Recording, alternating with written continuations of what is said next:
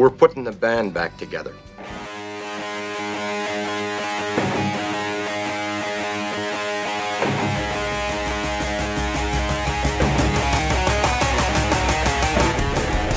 the Twisted Minds, we brought you the original Fanball. We had a bad pile enough to turn goat piss into gasoline. This is the Fanball Fantasy Football Podcast. If you're dumb, surround yourself with smart people. And if you're smart, surround yourself with smart people who disagree with you.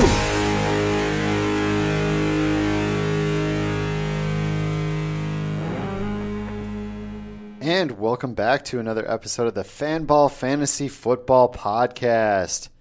Our sixth episode. It's been a few weeks. We moved offices. We built a new studio. We now have Jay Clemons in studio with John Tuvey. How you doing, Jay? That is correct. Yes, I, I am here. Uh, no one told me to move to Minnesota. I actually live in uh, Wisconsin and, and do the trek over every day. But it, yeah, it's it's fine. You know. How you doing, John? I'm doing well, and uh, and we're glad that uh, we we do have our new digs, and uh, we're getting settled in and, and getting back in the uh, in the podcast saddle.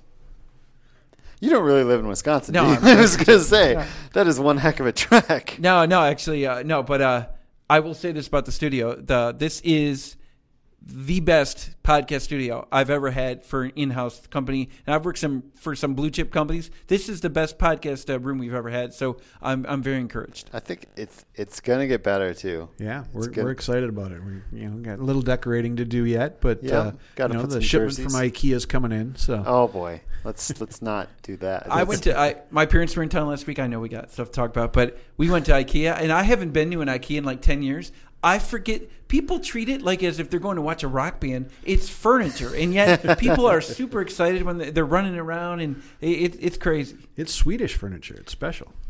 I think they're there for the meatballs. Maybe it is the furniture. I don't know. Anyway, we got some news and notes to talk about. We got we got to update you on some things that have happened recently. This morning, I believe Martavis Bryant was reinstated to start practicing and playing in preseason games. He's not fully reinstated yet, but the steps are in place. It looks like he's going to be back. How do you feel now, Jay? We talked about this yesterday. We talked about this yesterday with Paul Charchian. I got to imagine you're a little more optimistic today. Uh, I feel better. I mean, I, I wasn't worried that he wouldn't be playing. So I, he's I, I didn't adjust to my rankings. And as we said on uh, Church's podcast, he's at 40 right now. It's a placeholder thing. Obviously, I think he's better. There, there aren't 39 better PPR ta- targets than him. Uh, that you know, he said what 14 touchdowns last two two years that he's played actually well without it actually kicking in. I did the math the other day of his last what nine outings. He's had double digit touches or targets. Uh, you know uh, what six times during that period. So you know if you think about that uh, nine catch. 15 target, 154 yard game he had against the Broncos in the playoffs. There are there's no way there are 39 better receivers than him. So he will certainly be moving up as we go along. I always viewed the 40 spot as kind of a placeholder though. Okay, John, are you more optimistic? Where do you have him ranked now? Did anything change for you? I'm definitely more optimistic. I was beating him up uh, in part because it's you know, I'm old and my my memory's going, so it's been a while since uh, since I've seen him play. And you know, looking back at some of the numbers, he's played 21 career games, and his stats in those 21 games are roughly the same as what T.Y. Hilton has done the last 21 games. And I've got T.Y. Hilton, even with uh, Andrew Luck, you know, potentially injured and not starting the season uh, in my top 10 and I, I'm trying to find where I've got Bryant. I think I've got him down in in the 30s. So 39, I yeah, uh, he's going to be moving up the closer we get and the more it looks like he's going to play. But uh, you know, maybe it's one of those uh, fool me once, shame on me, that sort of thing. Because uh, as a dynasty owner, I, I've run the gamut on receivers. I, I had a, a lot invested in Justin Blackmon at one point. I had some Josh Gordon. I mean, I had Martavis sure. Bryant. I had Aaron Hernandez. I mean, if a guy has been in trouble in the NFL, he's he's been on my roster, and uh, you know, so I'm a little more gun shy about maybe that's a bad choice. Do you remember of when Lawrence Phillips uh, got out of jail after being drafted by the Rams? Yeah. And uh, Dick Vermeil was there to, you know, to, to, to bail him out and give him a big hug for everything. That's how I defended Justin Blackmon. Even when he was going through his problems initially, whenever I would do radio interviews, I would tell people, you know, this is the week he gets 15 targets. If he can just get clean, the guy's going to be amazing. I'm that Dick Vermeil character where I was there to bail him out basically because I just kept making excuses because of his talent. So I can definitely understand that. Yeah, and, and that talent is obvious, and, and you know, 39 is definitely beating him up. He's definitely, if I'm picking him as the 39th receiver off the board, he's gone 10 to 15 receivers before a, a, that decision comes to me. So I'm going to have to be moving him up a little bit. It, things Easily. can change, obviously, for me, but you're right. If, if I have him at 40, I don't live in any delusional world that I'll get him. Um, you know, you, you, you, I don't have the ADP in front of me, but he's probably in a PPR 25. standard, in the standard scoring, touchdown heavy, PPR, whatever. He, he's not getting past round five. It's Right. that simple. And and it's because of guys like me. Do, do you guys want to guess where I had him ranked before this morning? Before even last week? I've had him ranked this way for a month. Uh, you probably got him, I'm going to guess mid 20s. Okay. Uh, since you're hyping it up like this, I have Doug Baldwin what at 19, Keenan Allen at 18. Something tells me that you have uh, Martavis ahead of Allen, Baldwin, and maybe even Demaryius Thomas and Javar- Jarvis Landry. So I'll say 18 right now. I have him at 19. Wow. Okay. I have him right in the range of a lot of the guys you said. I have Baldwin higher, but yeah, in the range of the guys you said. Here's the only the one thing that Bryant can potentially take away is or or detract from him is Pittsburgh in my mind has the best core of receivers like from 1 through 6. Mm-hmm. The Giants if you include Evan Engram in the mix, I think the Giants 1 through 4 probably have the best pass catching receivers, but then you throw in Le'Veon Bell and, you know, Juju Smith-Schuster and people like that. I just don't know if Brian's going to have another 9 games where he has 6 games of double digit targets. I just don't know if that's going to happen. So yeah, I'm I'm a little conservative, but even if even if he had a really good preseason game coming up, I would boost him up. But he, I don't think he would ever get past like 28, 29 with me. Yeah. Wow. Okay. Yeah. Yeah. I mean, it's it's a pure upside play. It's it's depending on how safe you like to be and how much you like risk and upside. All right. Let's let's move on to a whole lot of risk, which is the Seattle backfield. Something we've talked about in this office quite a bit. We all have our guys we like. Bob Condotta reports Thomas Rawls appears to be the clear number one back right now. I mean, there's the caveat that you know Lacy's still learning the offense. Maybe that's part of it. But uh, where do you stand on this backfield, John? I'm starting to uh, join you on your side of the fence with CJ Procise because he's right now the only back that has a clearly defined role. And that offense is transitioning, has transitioned from being the Marshawn Lynch, uh, you know, pound you between the tackles sort of offense to being more Russell Wilson centric, which is one of the reasons why I'm a fan of Doug Baldwin. I'm a big fan of Jimmy Graham and why I'm coming around on CJ Procise. I think it's become based in part because of how bad their offensive line is and because neither Thomas Rawls or Eddie Lacy is a Marshawn Lynch type of back. So I'm not drafting either of those guys, Lacy or Rawls. I'm really not even paying that much attention to that battle because I'm all about CJ Procise and, and getting him at a value, planning on him in a PPR scoring system, and knowing that if Rawls and or Lacy falter or gets hurt or doesn't meet the weight clause in their contract, there's a lot of upside for Procise to be potentially the feature back as well. Like you said about the defined role, that's the thing. I mean, he could have a few targets, a few rushes per game. Maybe he, he maybe he won't be a superstar, but he can be explosive at times. But what if Lacy and Rawls just eat up all of each other's snaps, and it's a split that makes it hard for fantasy? I don't know. What do you think, Jay? Well, okay, it, it feels like I'm kind of echoing what I said on Church's podcast. This makes me feel good because, uh, as we talked about the other day, I Right. felt horrible the fact that I had Lacy ahead of Procise and Rawls because if Procise doesn't break his uh, his uh, foot last year, we're not having this conversation about Lacy being in the mix. If Rawls doesn't break his leg two years ago, uh, we're not. We're probably not talking about Lacy as well. So I felt really bad that I had Lacy above the top three, the other two guys, because I view him as the clear number three guy. So now it feels like the balance has returned. I just readjusted my rankings that will probably come out Monday after the round of preseason games, where Rawls is a little ahead of. Uh, price Procise on the PPR scale, but at the same time, it's a placeholder ranking because if Procise can demonstrate to me where he can be a guy that gets targeted, uh, you know, receiving wise five or six times, that takes him above everybody else on a PPR scale. Yeah, the floor on Procise is like a Chris Thompson type of back. I mean, worst case, that's going to be his role in Seattle is as a pass catching back that, like Jay said, could potentially get you five, six targets on a regular basis.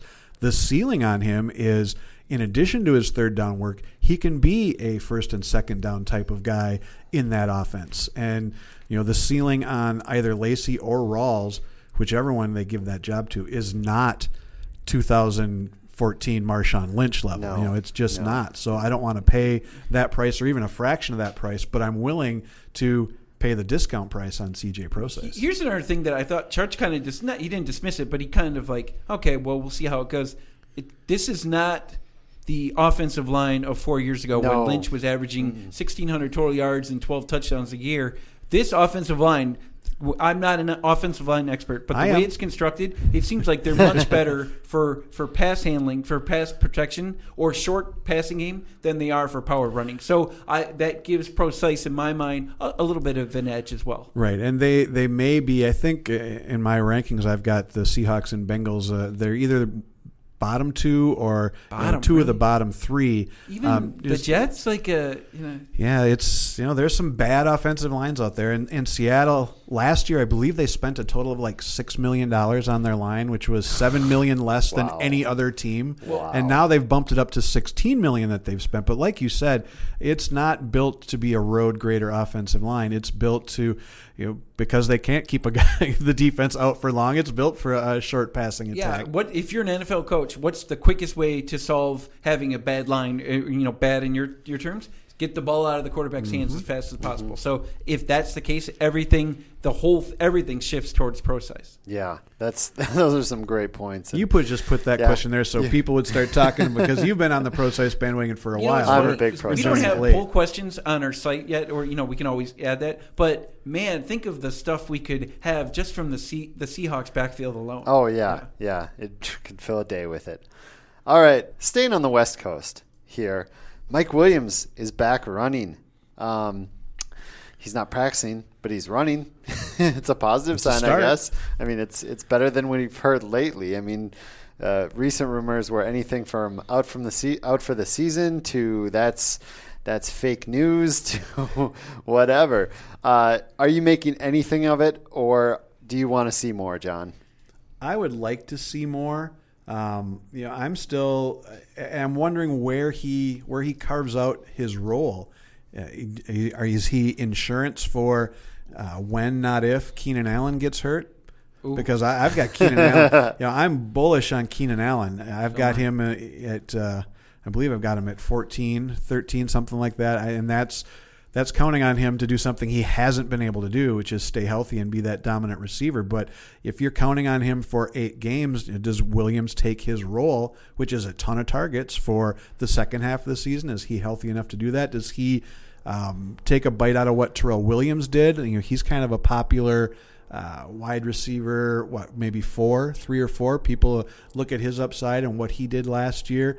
Um, I wouldn't mind seeing more uh, Travis Benjamin. I think there's a role for him in that offense, but he's free money at the end of drafts. I think uh, the only ADP I could find on him was from MFL, and he was wide receiver 101. So, you know, like I said, he's he's a lotto ticket at the end of the draft. I, I'm not quite ready. I don't think Williams has cracked my cheat sheet yet. The top uh, what 65 receivers we go. So maybe if he adds some catching or, or route running to his uh, to the running that he's doing, uh, he'll he'll move up. But rookie receiver in a crowded situation, I, I'm just not quite ready to pull the trigger on him yet. No, he would. For me, I'm the same way. I like him, but he would need. He would almost need an injury at this point. We we all have him just off of our cheat sheets. Well, look at the the guys around him in MF. He's a in MFL. He's a wide receiver, 54. Would you rather have Kenny Britt? Yes. Oh, yeah. Sterling Shepard? Yes. Rishard Matthews? Probably. Zay Jones? Even with the Boldin signing? Probably. Yep. Mike Wallace? Absolutely. Kevin White? Well, now then we're probably getting into a gray area. But you know that's that's I'd the kind of company he's White, keeping. think, but yeah, I'll say two quick things on this. Uh, as somebody that's had back troubles, uh, these things you have good days, you have bad days, things like that. I know they're pro athletes and they have they you know I used to work for the Lions. Uh, I was amazed that like on Thursday every Lions player gets like a deep tissue muscle massage. So you know they they definitely get taken care of, but you know, it's one of those things where he, he's coming to a situation where there's no pressure on him to be good right away. Because if Tyrell Williams is anything close to what he had last year, and Keenan Allen's healthy, and Hunter Henry, and and all those guys are contributing, it might not matter. You know, we're not. I'm never bullish. Uh, to use a Tuvey term, I'm never bullish on receivers in year one anyway. Uh, Williams last year, what for October to November, seven game span where he averaged what five catches, 80 yards, and like 0.7 touchdowns a game, and that includes a clunker of one catch and four yards. So there's no need to really rush him back. So uh, you know, I'm I don't really want Mike Williams if it if it's anything before round 10, 11, or 12. Right. And uh, just just for how bullish John is on Keenan Allen, he's got him at 15. Bearish is bad, right? Bearish is bad. yes. Okay. Okay. Uh, jo- John Tuvey has Keenan Allen at 15. I have him at 14. Jay has him at 18, and Terrell Tyrell Williams. Tuvey has it 42. I have 38. Jay has 37. Yeah, I guarantee you, I have the highest. I, I no one. Uh, It's only one spot, but of Tyrell I love me. Tyrell. yeah. Tyrell the Gazelle. I, I'm, I I, love made a mint on him last year, so uh, I'm not anti him just because I've got him at 42. So if if we find out Mike Williams is is definitely out for the season, are you moving Tyrell up, or is that assuming Mike if he's Williams running is? now, what are the chances of him? You know, I don't. I- I, I'm- have never had he an might epidural, re-injure, you know? but they that was the rumors that he that if he had an epidural, then he was done for the season. Well, if you're running around, chances are you're probably not in that epidural stage. Uh, although I've never had one, have no idea what the, the kind of pain that is. you didn't have one for either of your pregnancies? No, no. no. All right. I'm childless. All right. All right, let's let's move on to our next topic. That is uh, comes basically from last night's game. Alfred Blue came in after Lamar Miller. He played as the backup. He was Lamar Miller's backup last year. D'Onta Foreman came in after him. Do you think Blue is the backup to own, or do you think Foreman's going to take that job? Well, you've got Bill O'Brien, who's from the Bill Belichick School of Depth Chart Management, which means the, the rookie starts at the bottom, especially when the rookie shows up out of shape, shows up overweight, uh, shows up with uh, you know just skirting some uh, what gun and and uh, drug charges. Didn't he? He, Yeah. he had something that uh, that was Yeah, messing had a- around off the field. He had a licensed handgun that was secured in his car, and there was marijuana, but it was not his, Okay, I yeah. believed, and The- not on his person. Right, and the league doesn't doesn't like that sort of publicity, and Right. Bill uh, Bill O'Brien doesn't like that sort of uh, notoriety for his team. So I think all that took a bite, and it, probably what was more disconcerting uh, for anybody who's interested in, in Foreman as a fantasy uh, entity this this season, he did have the nice 41 yard run, but he had the run where it was what third and one, he bounced it outside, and then he didn't he didn't lower his shoulder. He didn't you know he didn't pick up that yard. If you're a big back, that's a yard you got to get. If he wants to carve out a role in this offense, that's a yard he's got to get. And yeah, I know it's the preseason and it's one play, but I'm sure that the uh, the coaches took note of that. If they're uh, looking for a backup to Miller, I think for at least the start of the season, you go with the veteran that you know what he gives you, and, and Foreman is not going to carve out that that chunk of playing time that we maybe thought he was going to earlier in the preseason. One question about the, the few plays he had last night. Does fanball scoring give extra points for hurdling players?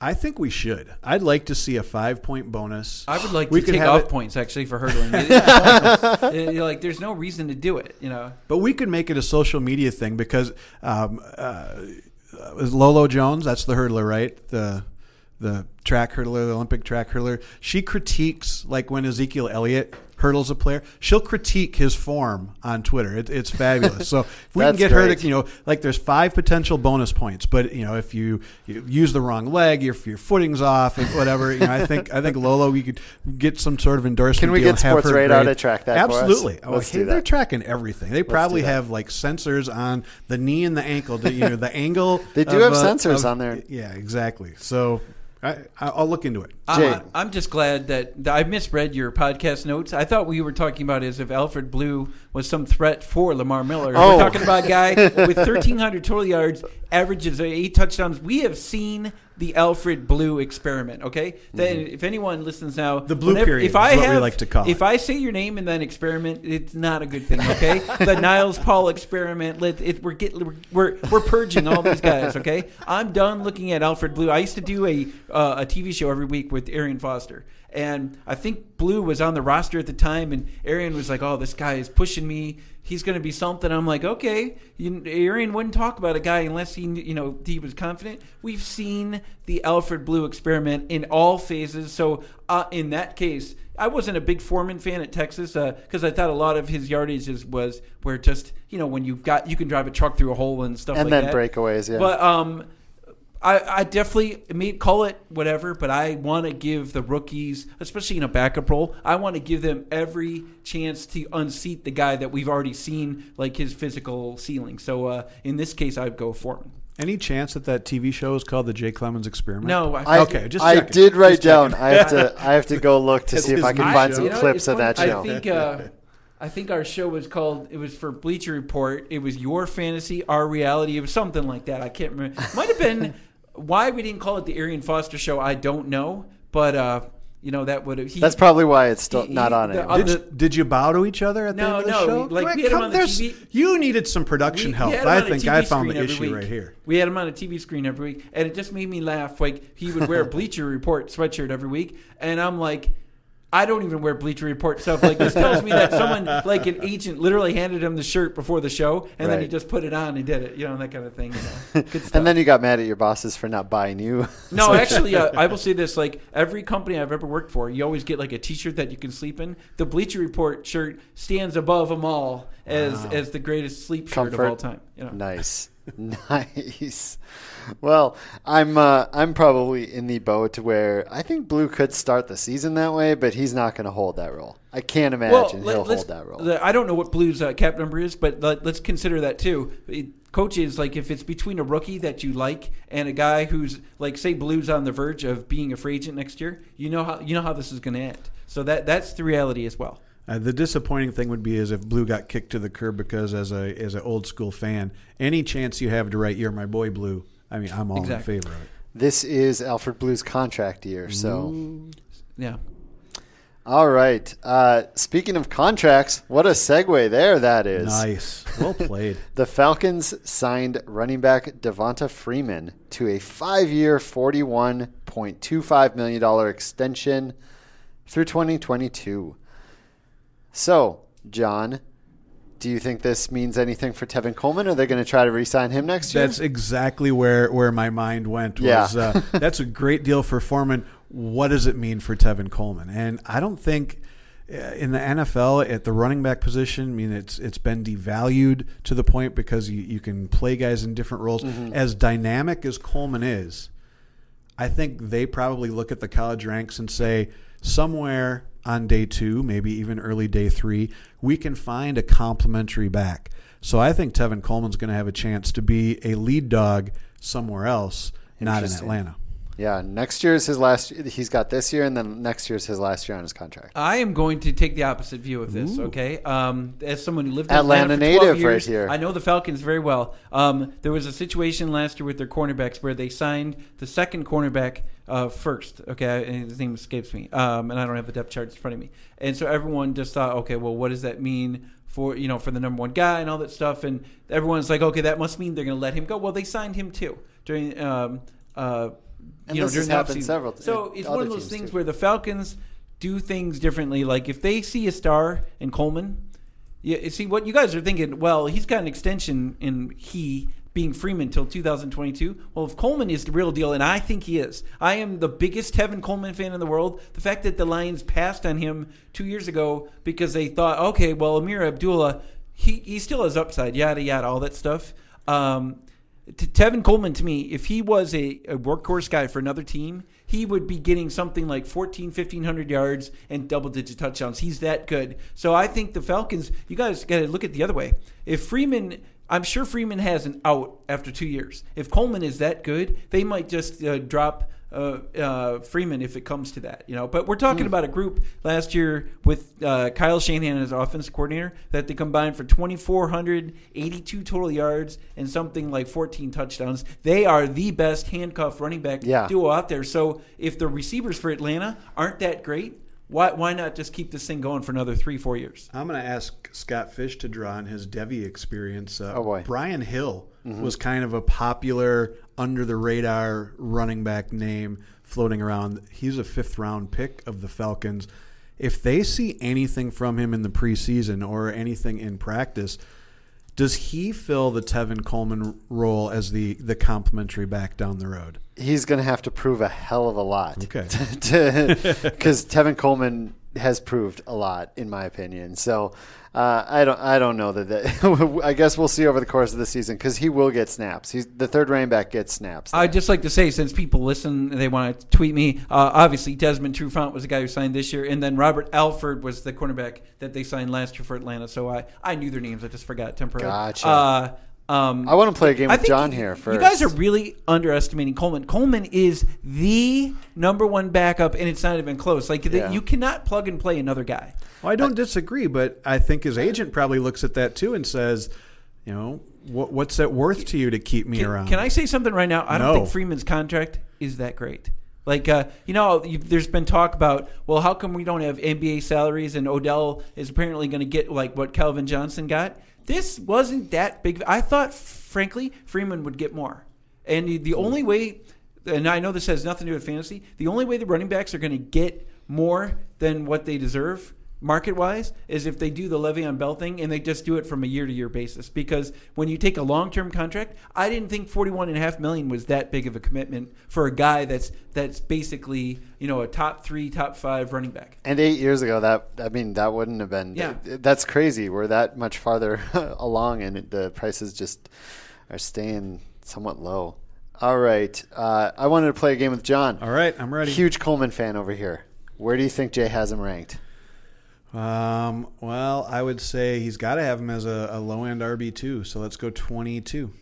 Thirteen. Wow, PPR. 13. Yeah, standard. Yep. I, he would All probably right. be fifteen But or sixteen. a but lot yeah. of touchdowns You're- last are year. you are you buying him at that touches. ADP, or you, you're you're waiting on him at least? You're not you're not No, drafting here's the him thing. in the I third uh, round. I've done. You know, if, if people read our site, well, you know, our site will launch, but the, getting on the inside stuff. Uh, every mock I've done, I can get Coleman at six round, and I'm going to do it. The only Yeah. time I'm not doing it is the one I'm currently doing today. I'm writing about because I'm going running back, running back, running back, running back, first four rounds, and so I don't want the obligation of taking Coleman in round six because I need to do other spots. But uh, yeah, Coleman, if you can get him in round six, unless you have a crazy strategy of going running back for the first four picks like I'm doing right now, hypothetically, go for Coleman. He'll even probably be there at round seven. Uh, he will give you top 15 value by the end of the season. You can bank on it. wow, that that's Strong top words 15. from an offense that Yeah. lost We- Kyle we Shanahan. might- Here's the deal. I We might like need a whiteboard bet on that. Three, like if you if we just start even Coleman Freeman for the next three years, I'm taking Coleman's numbers better over Freeman.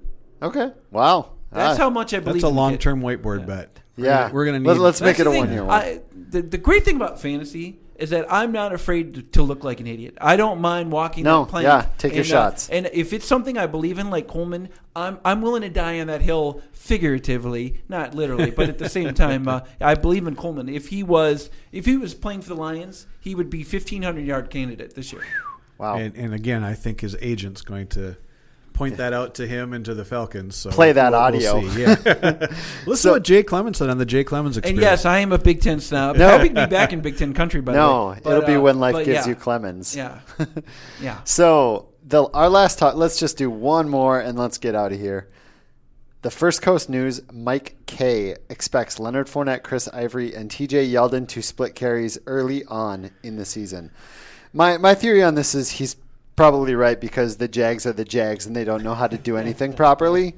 But what do you think, Jay? I think it's a simple case of it looks great on paper. I'm a big TJ Yeldon fan in a PPR standpoint, Yeah. where I think he can, come, you know, uh, consistently get five to six targets a game. What to me, when I read something like this, it tells me we're going to be conservative on Fournette until he has his first monster game, and then everyone's like, we got to give him the ball. Like, Yeah. not not not to do a Lions thing, and no one cared about fantasy in 1980. But the very first year I remember football, when Billy Sims was a rookie, they're like, we're going to bring him along slowly. We've got some backs that we like, and we'll see what happens. Billy Sims had the greatest NFL debut in history 217 total yards, uh, three touchdowns, and after that, the entire game plan changed. Yeah, it it happens all the time. The- the it- we're in Peterson, Minnesota. talked Yeah, Chester Adrian- Taylor was the starter. Uh, Charge makes fun of Peterson's hands in terms Yeah. of catching. Adrian Peterson's very first pass in the NFL was a little, I think, a little dump pass to the to the Yep. flat, and he took it 52 yards Yep. for a touchdown. That changed everything.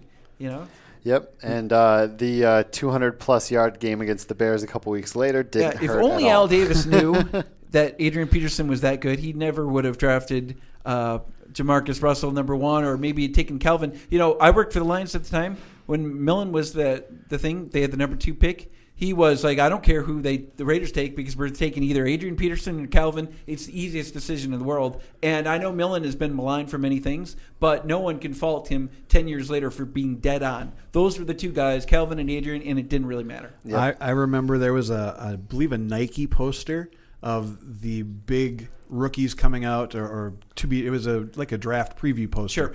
and they had you know, five or six guys, and I'm looking at going, God, who is this defensive end, or he's the biggest guy of this group, and it was Peterson. I'm like, oh my God, this guy's a running back. Oh, oh, I want him. And I, I remember sitting with my son on the couch waiting for the Vikings. Who do we, who do we want him to draft at? Oh, we want him to take Adrian Peterson, Yeah. and, and they did not disappoint. Okay, so uh, I think that personally Fournette's going to steal the job. Like, like you're I don't kind know if of it's steal. I think they're He's- just conservatively. Yeah. they, they know what they have. They know what they have. And you know my theory on, on LSU So- pass catchers. I, I we de- we haven't seen anybody that caught the ball at LSU. No. But Odell Beckham Jr. can catch the football. Jarvis Landry can catch the football. Yep. They just didn't show it in college. I think there's a reasonable chance that Leonard Fournette just if, if he you wasn't asked yeah, to catch the football. does look like he can catch the football. he We'll, could- we'll see though. It is easily the most take that perplexing thing job. in college history, or at least the last ten years, how LSU can churn out talent like that and yet cannot recruit Right. a quarterback. It's it's insane. That's so. I'm I'm ranking Fournette based on basically saying he is the guy because I have him at ten. Uh, I might be a couple spots too high. You have Fournette at twenty and twenty one. I should have written. I'll down. put it to you this way: If Fournette and Ez- Ezekiel Elliott were in the same draft, I think I might have taken Fournette over Elliott, and I believe, obviously, year one proved that. Um, I don't mind saying that I probably would have picked Fournette over uh, Elliott in the pros as well. Yeah, So- there, there's a, some situational things, but if I wouldn't mind seeing that group thinned by one back by the start, uh, you know, whether they Well, Th- that Ivory Kick- goal line that- talk it's going be has Ivory to because get that Ivory out has of the biggest contract of the bunch. Yep. And frankly, uh, everything Ivory can do can either be done by Fournette or Yeldon. Yeah. Yeldon Had is a 50 really catches good last back year. in a, in a in a low pressure situation. When I say low pressure, I mean as a backup, he can absolutely do stuff in the red zone between the twenties and especially in the PPR on, on the passing end. Yeah, Yeah. that would certainly make me feel better. Right now, the the debate I've been having on my cheat sheet is: Do I move Dalvin Cook ahead of Fournette as the top rookie back on Well, my sheet? But I, I, think, we need a preseason game. Here's the deal: we we're, we live in Minneapolis. Some of us live in New Hudson, Wisconsin, uh, things like that. No, I'm kidding. Uh, that wait, just wait until that first preseason game, whether it happens this week or next week, where Cook does something, and he doesn't have to have 100 yards, but he gets like 80 yards on six carries. It's over after that in terms of our our our ability to stay objective on this process. Yeah, and Chris Ivory does have an out after 2017 where it'll cost them three million in dead cap, and they'll get rid go. of that. I that think you just se- answered your own question 17 without to asking 18 questions. million. Yeah. So, all right, let's wrap it up. Let's let's call it a day. This was a good show. Uh, thanks for listening to the Fanball Fantasy Football Podcast. We have at min Minnesota at min underscore J Clemons That is correct.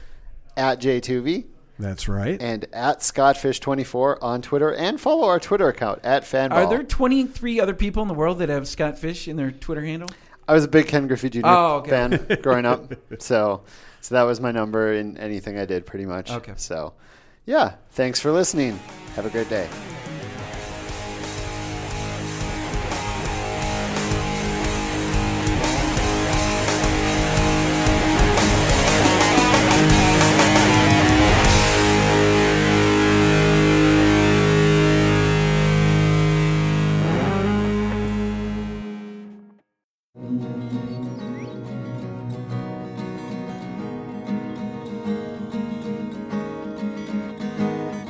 I close my eyes only for a moment, and the moment's gone.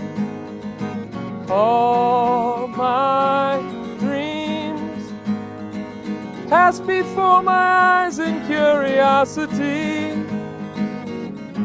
Dust in the wind. Looks like we better put the KY wrestling on hold for a All while. we are is dust in idea. the wind. Look, please don't beat yourself up over this thing, Mitch. It's not your fault. Damn it, Blue is old. That's what old people do. They die. Sea. Sorry. All we are is dust in the wind.